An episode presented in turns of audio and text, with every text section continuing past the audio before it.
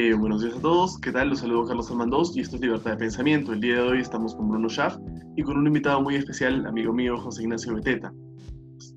José Ignacio, ¿qué tal? ¿Cómo te va? ¿Cómo están, Bruno, Carlos? Un gusto estar con ustedes. El gusto es nuestro. José, eh, hace poco, me, me, parece que fue el día de ayer, escribiste un artículo en Diario Gestión sobre la compra de tablets, una cosa tan anunciada por el presidente al inicio de la cuarentena. ¿Qué impresión te ha dejado el, el mensaje? ¿Qué... Bueno, el tema de las tablets fue, yo creo que fue una de las... Habrán habido cuatro o cinco promesas en la época de la pandemia que fueron notorias. ¿no? Uno evidentemente tenía que ver con reactiva, con la parte de los créditos. El otro tenía que ver, la otra promesa, digamos, fuerte tenía que ver con, con las camas, ¿no? O sea, Vizcarra prometió 5.000 camas, también en abril, ¿no?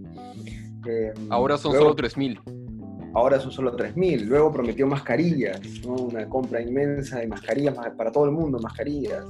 Ahí van tres promesas. Luego las tablets, ¿no?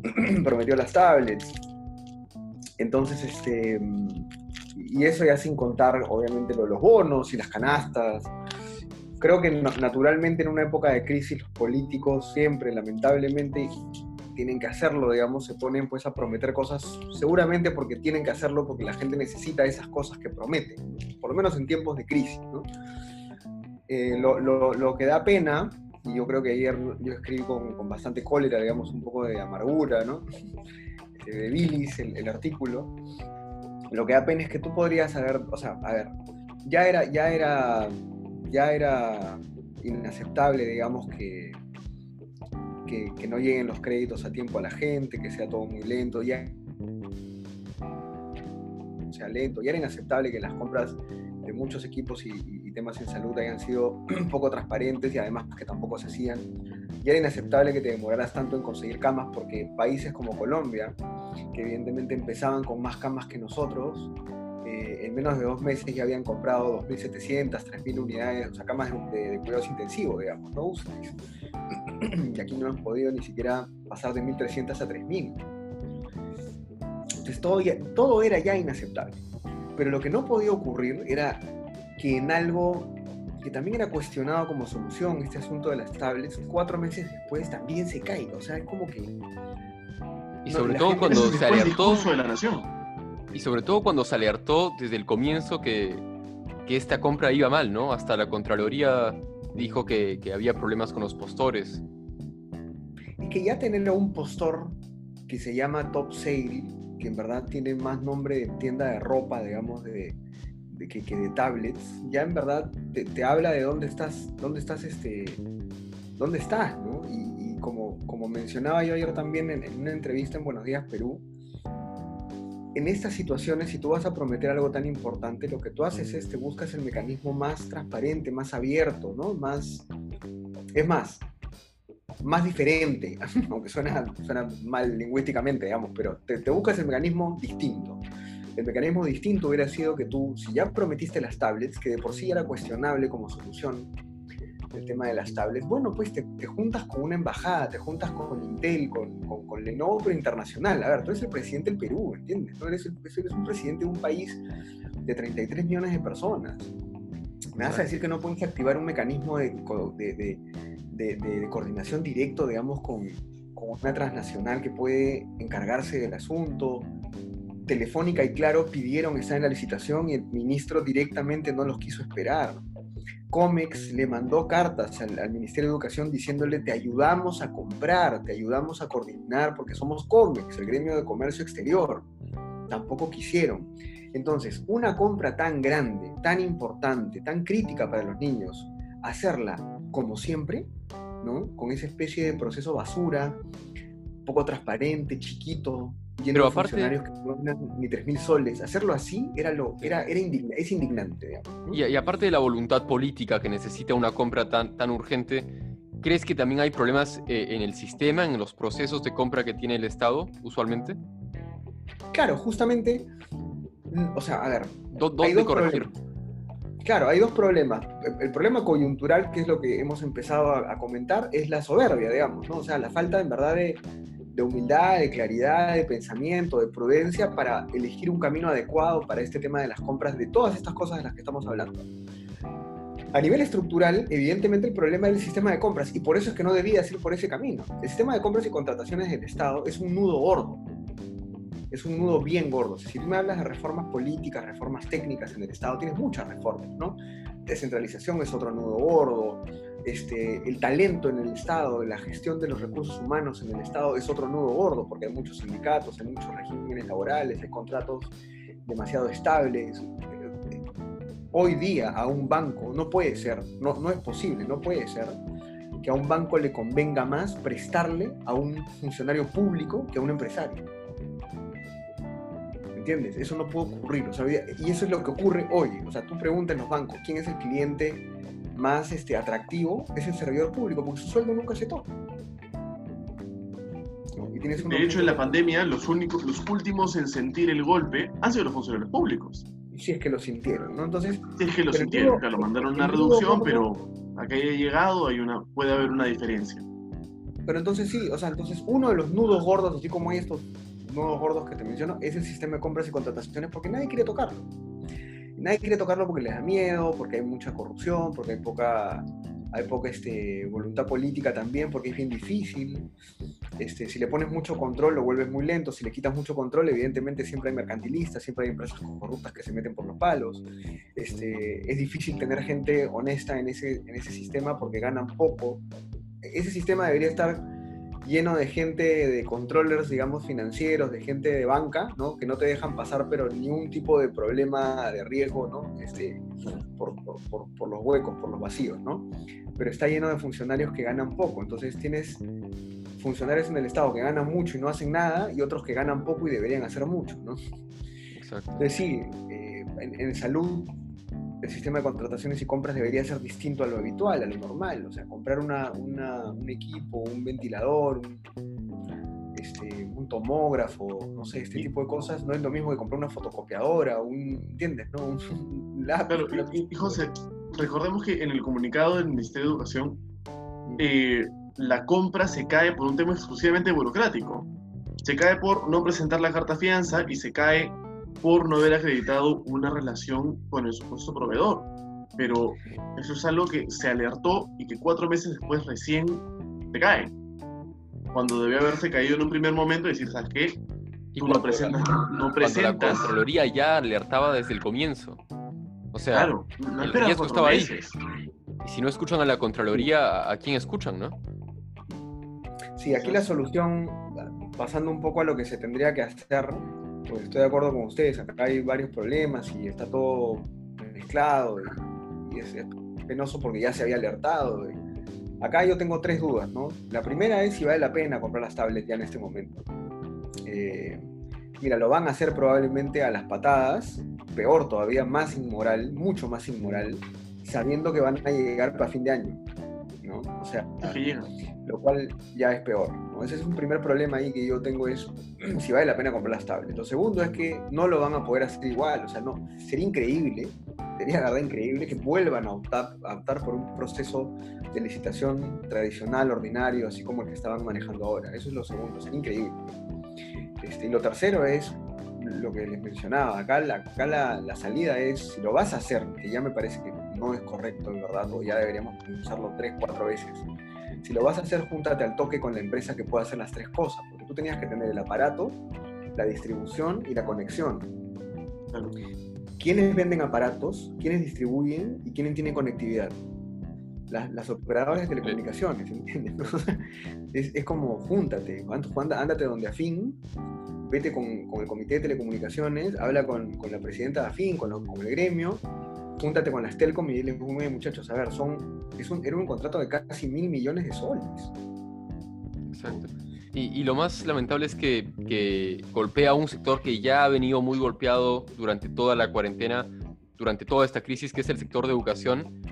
Y, también hace poco también han, salido algunas ah, cifras del sector y señalan que la, la tasa de, de, de deserción eh, en los institutos, por ejemplo, es del 30%, eh, y en, las universidades del 15%, es decir, hay muchos jóvenes que están dejando sus estudios porque no pueden pagar, no pueden pagar, no pueden trabajar al mismo tiempo, o perdieron su trabajo, sus padres perdieron el trabajo. Entonces, la situación es dramática y golpea a ese sector. Y justamente para solucionar este tema de la deserción en las universidades, el señor Cateriano eh, propuso hace no mucho eh, desarrollar un programa de créditos estudiantiles.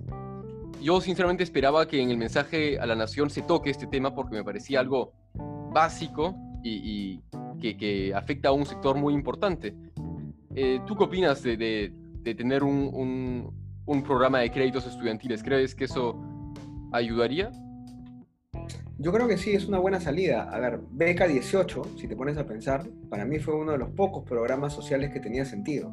¿no? Y de hecho, en los últimos tres años con este presidente, Beca 18 se terminó cayendo, prácticamente a niveles muy bajos de, de otorgamiento de becas. ¿no? Estas son becas, pero, pero el programa Beca, Beca 18 es como una tubería que ya funciona. Entonces tú podrías haber generado alrededor del PRONAVEC, que es el Programa Nacional de Becas, una serie de mecanismos como este y sí, estoy, estoy de acuerdo con que créditos, becas, este, hasta incluso subsidios, aunque suene un poco anti, ¿no? heterodoxo, digamos, este, pero a, a, este nivel es necesario porque tú estás tratando de solucionar la demanda. Tú lo que tienes que hacer es ver cómo arreglas la demanda. La demanda está golpeada, la demanda está, está este, herida, digamos, ¿no? muy, muy, muy golpeada. Pero ya, ya deberíamos haber tenido un, programa de créditos hace muchísimo tiempo. Yo recuerdo en el 2016, eh, Julio Guzmán tuvo una, una, propuesta que es de lo poco que yo rescato de Julio Guzmán, tuvo una propuesta eh, que apuntaba a tener un programa de créditos eh, estudiantiles que estarían garantizados, o sea, el crédito estaría garantizado por el Estado y lo daría la banca privada. un sistema parecido al de Reactiva, digamos. Y esto básicamente porque el Estado no tiene el dinero para dar el crédito pero sí puede garantizar. Entonces el Estado mantiene la liquidez y al final es lo mismo y el estudiante puede, puede eh, estudiar, puede tener acceso a, la educación de calidad. Y, me parece que es, lamentable ¿no? que, que, nadie haya adoptado esa propuesta. Bueno, mira, te, te, te, diría que escribas sobre eso, que lo muevas, que, que impulses ese tema porque creo que es potencial. O sea, creo que tiene potencia, tiene, tiene llegada, tiene es atractivo, digamos. Este, es una buena idea que deberíamos reflotar. Em, lo que no debe ocurrir justamente, hay dos cosas, ¿no? De lo que tú dices, dos comentarios. El primero es, este tema de las garantías del Estado es interesante. Tú sabes que el Estado no puede garantizar personas, por ley. O sea, el BCR no está facultado para garantizar créditos a personas. Es una, es una ley muy gringa, ya muy europea, digamos, porque lo que dice más o menos la, la, teoría, pues no es, mira, yo puedo ponerle garantías a una empresa que tiene capital, que tiene ingresos, que tiene ganancias, ¿no? que tiene activos, y por lo tanto puedo hacer créditos con una garantía detrás. Pero a una persona no, a una persona lo que le corresponde es un crédito de consumo, un préstamo personal. Eso es una, eh, es este, cristiano, es algo, o sea, inamable, es, una, es, es, inadecuado para el Perú, por no decir totalmente desconectado de la realidad, porque nosotros tenemos por lo menos 7, 8 millones de peruanos que son autoempleados, por lo menos 7, 8 millones que son RUC 10, o sea, personas naturales con negocio o trabajadores independientes que emiten recibos con RUC 10. Esa es nuestra masa productiva tú podrás quejarte de ellos, podrás decir, no, es que son informales, es que son demasiado microempresarios, que son muy chiquititos, lo que sea, pues es la realidad. Entonces, esto que tú dices se choca con eso. O sea, un crédito garantizado para personas, sean estudiantes o becarios de, de posgrado o bla, bla. Hoy día, la ley orgánica del BCR no lo va a permitir. Habría que hacer un cambio en esa cuestión. Pero yo lo apoyaría y ya lo, y además ya lo Y que hay en otro, este programa ya hay en otros países, o sea, en Estados Unidos, en Europa, en Alemania, hay, hay, hay ese tipo de programas y realmente le facilitan la vida a los estudiantes, ¿no? Que claro, la crítica de esto es que luego, perdón Carlos, la crítica de esto es que dicen que los estudiantes terminan endeudados, pero mil veces tener una población educada y con algunas deudas que son pagables porque ya son profesionales, que tener una población poco educada, que, que no tiene valor en el mercado y que no tiene deudas, ¿no? Y es curioso pensar en un Congreso tan enfático en reformar absolutamente todo, como ha sido el que tenemos, que desde marzo se ha planteado desde retomar la Constitución del 79 hasta eliminar todo a su paso, AFP, sector privado, y nunca se lo ha planteado. De hecho, no hay ningún proyecto en el Congreso que busque hacer eso, hacer algo bueno. La, izquierda, la izquierda se oponía a esto porque evidentemente fomenta la educación privada, ¿no? Claro. Claro, pero bueno, es, interesante, ¿no? El, ángulo es interesante. Ahora, yo estoy seguro de que, como te digo, es una muy buena idea y habría congresistas interesados en algo así. Incluso la misma ministra Tony Alba podría estar este, interesada en algo de esta, de, esta, de esta naturaleza, digamos. Pero ahí va, eso, lo primero que voy a decir es ahí hay que hacer un cambio. Pero este es el momento, ¿no? Porque si Cateriano ya ha propuesto algo similar, este es el momento es un, es un tema. Y lo otro es, este, en esta misma línea de, de, darle oportunidades o salidas a la demanda, lo que no puedes hacer es golpear la oferta. Entonces, ¿qué está pasando ahora en el Congreso? Están saliendo predictámenes para controlar los precios, para controlar las pensiones, para controlar, digamos, las cosas. Entonces tú, tú, dices, oye, estás loco, ¿no? O sea, por un lado tienes una demanda pobre y por otro lado quieres empobrecer la oferta. Lo, lo único que estás haciendo es rompiendo la tubería. Eso mismo quería preguntar, Carlos.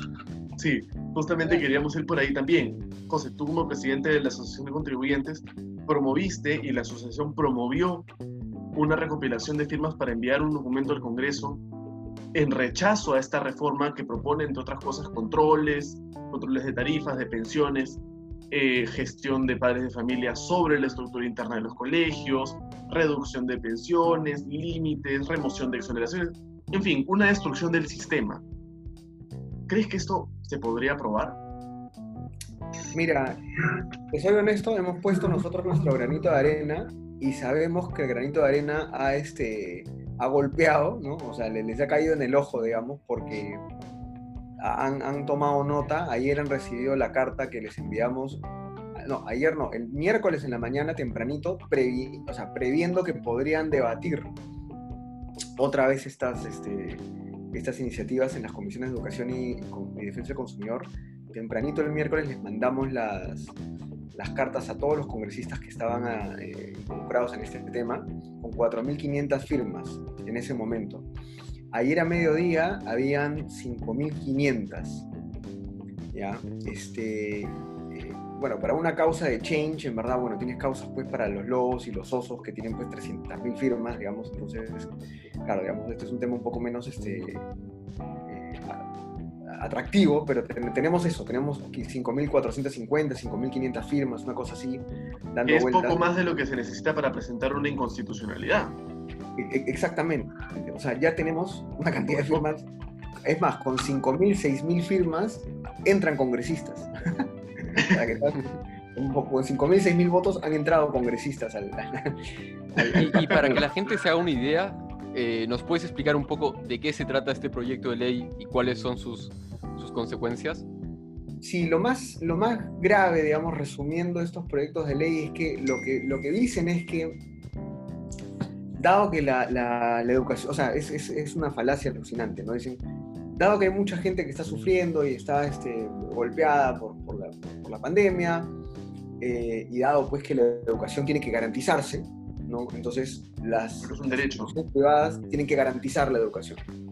¿no? Entonces ya ahí, ahí nomás hay un rollo enorme porque tú dices, oye, espérate, yo, ¿cómo un privado puede garantizar la educación? La, para empezar, la educación, siendo un derecho, cuesta. Así que ni siquiera el Estado la puede garantizar. Debería, pero no puede. ¿no? y tú le estás pidiendo a una institución privada, una institución, digamos, este, superior y, básica, ¿no? que garantice la educación. ¿Cómo la va a garantizar? Eso, eso, eso, eso, es lo inconstitucional para empezar de esta, de esta iniciativa, para empezar. ¿no? Pero luego te dice un montón de cosas. Te dice que tienen que abrir sus planillas, abrir sus estados financieros, que Indecopi puede ver su estructura de costos, que tiene que ser pública su estructura de costos, algo que también se ha estado pidiendo para las clínicas, pero felizmente no pasó. Luego te dicen que tienes que garantizarle los cupos a los chicos que se van durante seis meses más. O sea, por ejemplo, si tú sacas a tu hijito del colegio X, el colegio X tiene que dejar tu cupo pendiente seis meses, no puede poner a nadie en ese cupo. Lo, que es un costo terrible para, para, el colegio. Exacto. Luego a, la, a la APAFA, que ya de por sí, como APAFA ya tenía algunas prerrogativas que, que eran interesantes como empoderamiento de los padres, ahora prácticamente la vuelve un sindicato. O sea, la PAFA es la que vota a partir de este proyecto de ley, de estos, estos dictámenes, si es que son aprobados, la PAFA podría ser capaz de aprobar o no aprobar la currícula del colegio, la metodología este, y algunos otros temas administrativos operativos que, que es absolutamente irracional. Luego, algo que no tiene ningún sentido es, este, le prohíben al colegio tener más alumnos en una aula virtual de los que tenían en el aula presencial.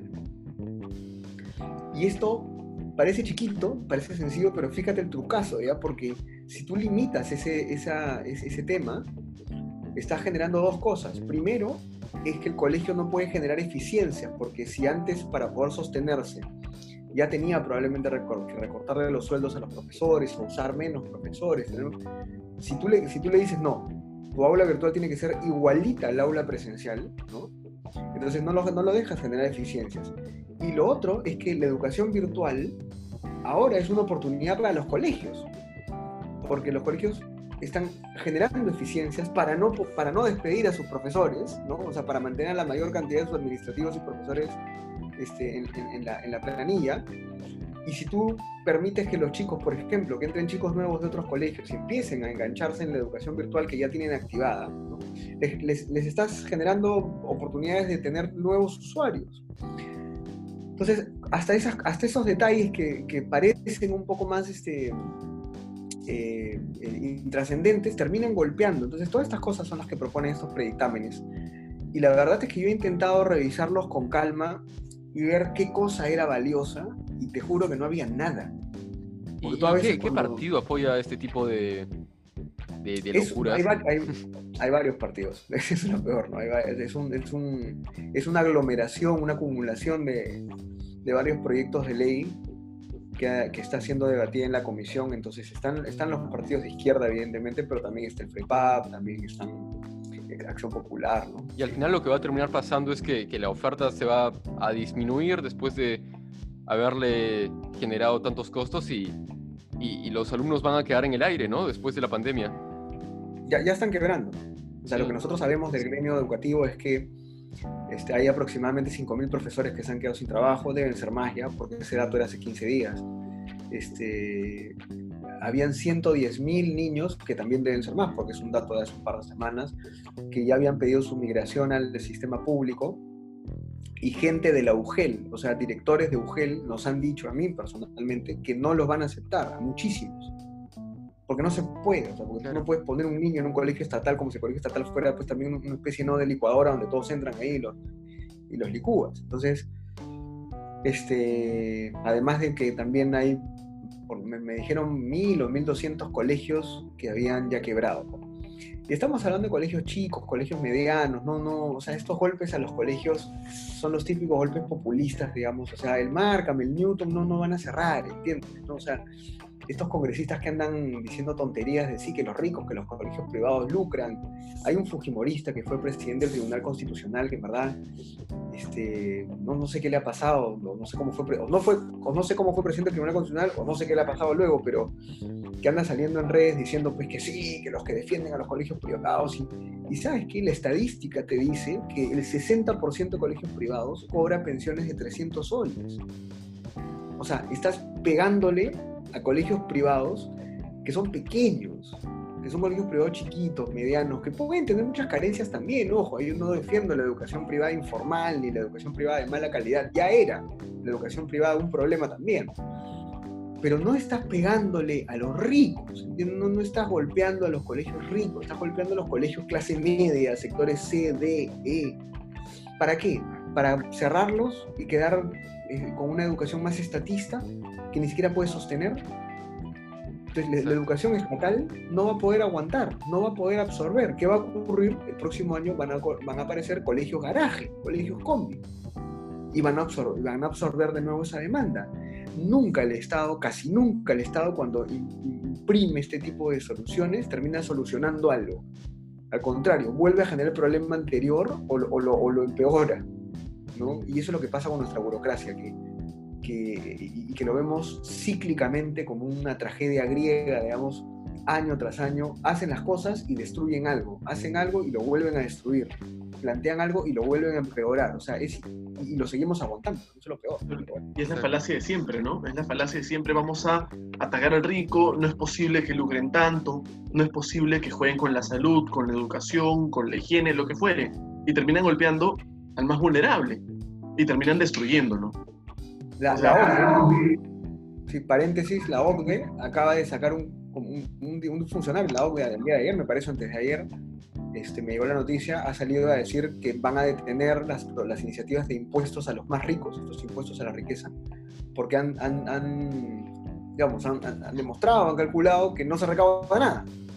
O sea, que el impacto es peor y que la recaudación es muy poca. Entonces es como que no, ya están desalentando que se generen ese tipo de iniciativas. Entonces nunca pegarle al rico es, es pragmático, es práctico, es eficiente. ¿no? Así, así los odies, ¿no? Ya odialo si quieres, pero, pero las soluciones que tengan que ver con, con, con pegarle a los ricos no sirven para nada y no solucionan las cosas. ¿no? Es, es, es así. Lo que también llevaría a pensar por qué tenemos un sistema tributario como el que tenemos, donde quien más gana, más sancionado es. Pero, José, tomando algo que dijiste hace un momento, entonces a falta de apoyar la demanda, destruyen la demanda, pero también destruyen la oferta. ¿Cuál es el sentido de eso? Sí.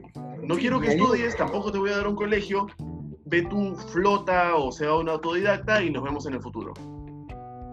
Ese es más o menos el mensaje que nos y, están dando. y lo que más afectan es, eh, probablemente a corto plazo no veamos la, la, eh, el mayor impacto, pero a largo plazo nos quedamos con, con un capital humano muy pobre, eh, un país poco competitivo a nivel internacional y, y, retrocedemos años.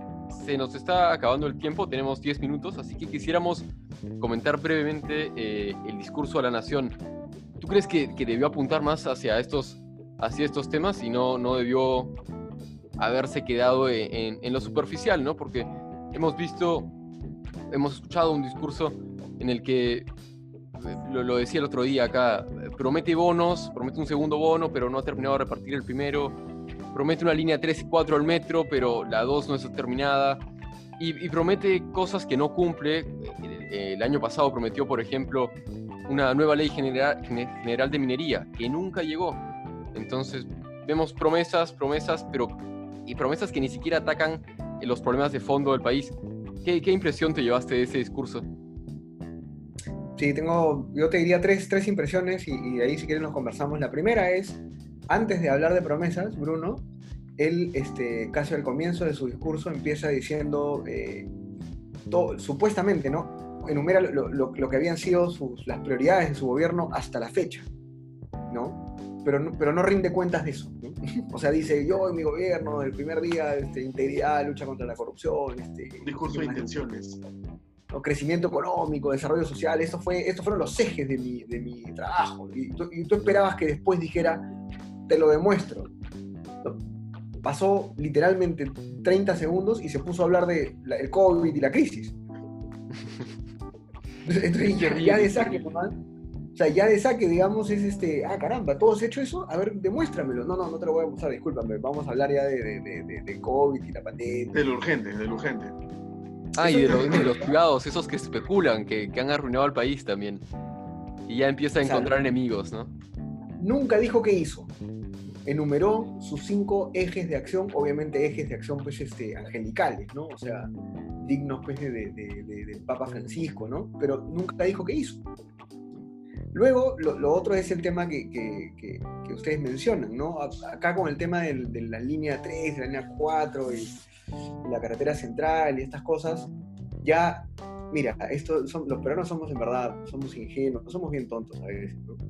Ahora se, ahora se ha puesto de moda la idea esta de gobierno-gobierno, el PMO, ¿no? Este, el, el, el PMO, los convenios de gobierno. Y la gobierno. gente lo festeja. Yo no sé cómo pueden creer que que vamos a reactivar la economía diciéndole a Inglaterra que nos construye un par de colegios en el norte. O sea, no, tenía que apuntar al privado, no, no, no a construir sí, puentes pero, en el norte, ¿no? Sí, pero además, Bruno, ni siquiera ha ocurrido. O no, sea, ya estamos, es, es, como con las APPs. Hablábamos de APPs como si fueran literalmente, la, o sea, la cerveza que no te emborracha, y luego la tiramos abajo, empezamos, empezamos, empezamos y la tiramos abajo. Solamente hemos tenido una experiencia de gobierno a gobierno que es los panamericanos. Y ya la gente está diciendo, no, no, gobierno, gobierno, gobierno, gobierno. Y, y ahí hay dos cosas que pensar. Primero es, bueno, que me lo decía además una persona muy sensata, si vamos a tener gobierno a gobierno, bueno, deja de pagarle a la gente que está ahí en la burocracia supuestamente haciendo proyectos de inversión. Buen punto, sí. O sea, me, me reduces la planilla inmediatamente, me eliminas por inversión, me eliminas las OPIs, me eliminas las unidades ejecutoras. De... Porque claro, o sea, si vas a poner a un equipo de gringos, o de australianos o de lo que sea, a poner, hasta ponerse a chambear acá, bueno, pues me quitarás unas 500, 600, 700 personas de la burocracia. Eso lo, ahí hay un elemento importante.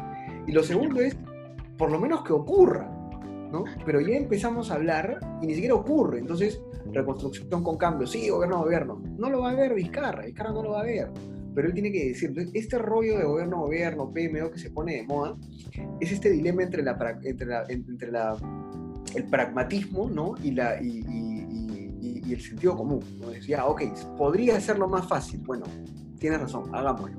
Pero si lo vas a hacer porque es lo más fácil, dime qué cosa vas a hacer con toda esa grasa que está ahí. ¿no? Y cuánto estás sacrificando también, porque ojo que estos PMOs, que los he seguido un poco de cerca, las empresas peruanas se quejan, porque al ser mucho más concentrado y al ser mucho más este, eh, centralizada la gestión, hay muchas empresas que pudiendo competir no compiten y terminan quedándose las más grandes de la fila. Claro, porque el británico no va a contratar a las empresas medianas constructoras, va a buscar a las grandotas.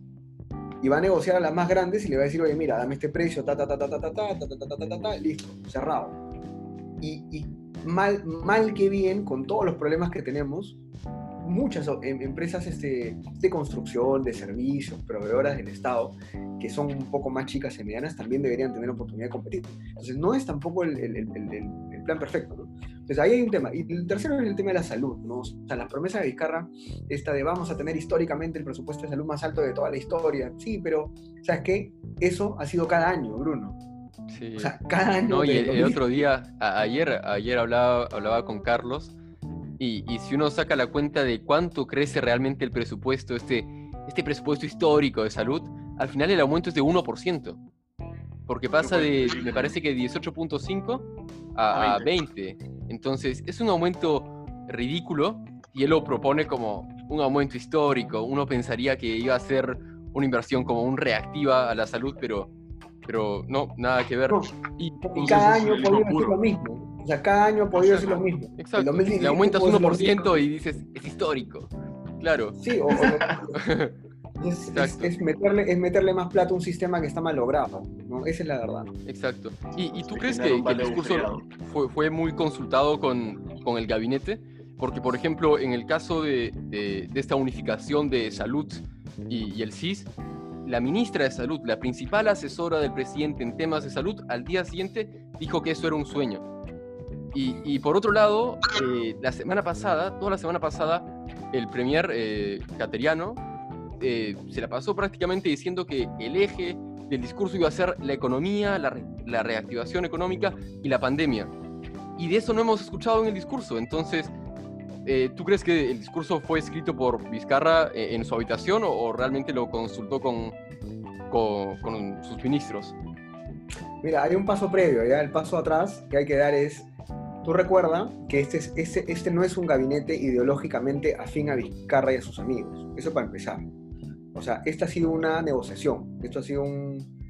Este gabinete es un gabinete de salida para no tener más enemigos, para no fregarla más en algunas cosas serias, técnicas, este, para que la empresa, para que la derecha, vamos a llamarlo así, te perdone algunos pecados. Esa, esa es mi impresión totalmente política. Es un gabinete no, ya, sabes que no me quiero pelear con nadie, me quiero ir, te pongo lo que tú quieres, o lo que necesita el país por primera vez en, 3, 4 años. Entonces, no esperes que Cateriano y Vizcarra estén alineados. No. Cateriano tiene una agenda política propia, el tipo tiene un peso como para tener su propia agenda política. Por eso es que en uno de los mensajes de un mediodía, recuerdo, si ustedes se acuerdan, el tipo lo cortó, le dijo, ver, presidente, un segundo, ¿no? Ya van como dos veces que lo hace, hermano déjame un segundo terminar esta cuestión. Mira, yo pienso esto, y tú, tú mirabas a Vizcarra como lo miraba, diciendo, o sea, claro, tú eres más grande que yo. Pero, pero lo, ha, lo, ha, lo ha influenciado Vizcarra, porque si comparamos este discurso con los últimos dos, eh, eh, Vizcarra está totalmente diferente. Y yo me imagino un discurso con Ceballos en el gabinete y probablemente esto era, esto era otro golpe de Estado. Entonces, realmente hay una influencia, ¿no? Claro, esa, ese, ese, esa falta de alineamiento es justamente síntoma de esta negociación, ¿no es cierto?, en la cual ya cada uno tiene su propia agenda. La agenda de Vizcarra es una agenda de salida, este, donde no se va a meter en problemas, y la agenda de Cateriano es vamos a mantener este país lo mejor que se pueda. A, mí el temor que me da... Sí, a mí el temor rapidito que me da simplemente es a dónde se va a meter, a dónde va a meter las manos Vizcarra en estos 7, 8 meses, ¿no? Va a meterle en candidatos, va a meterle en plata para formalizar tierras, que eso significa empezar a regalar títulos. ¿Cómo va a influir, digamos, ¿no? ¿Cómo va a hacer eso, no? Sí, sí, y que es un populismo muy dañino, eso de andar regalando títulos y que complica a las ciudades a futuro.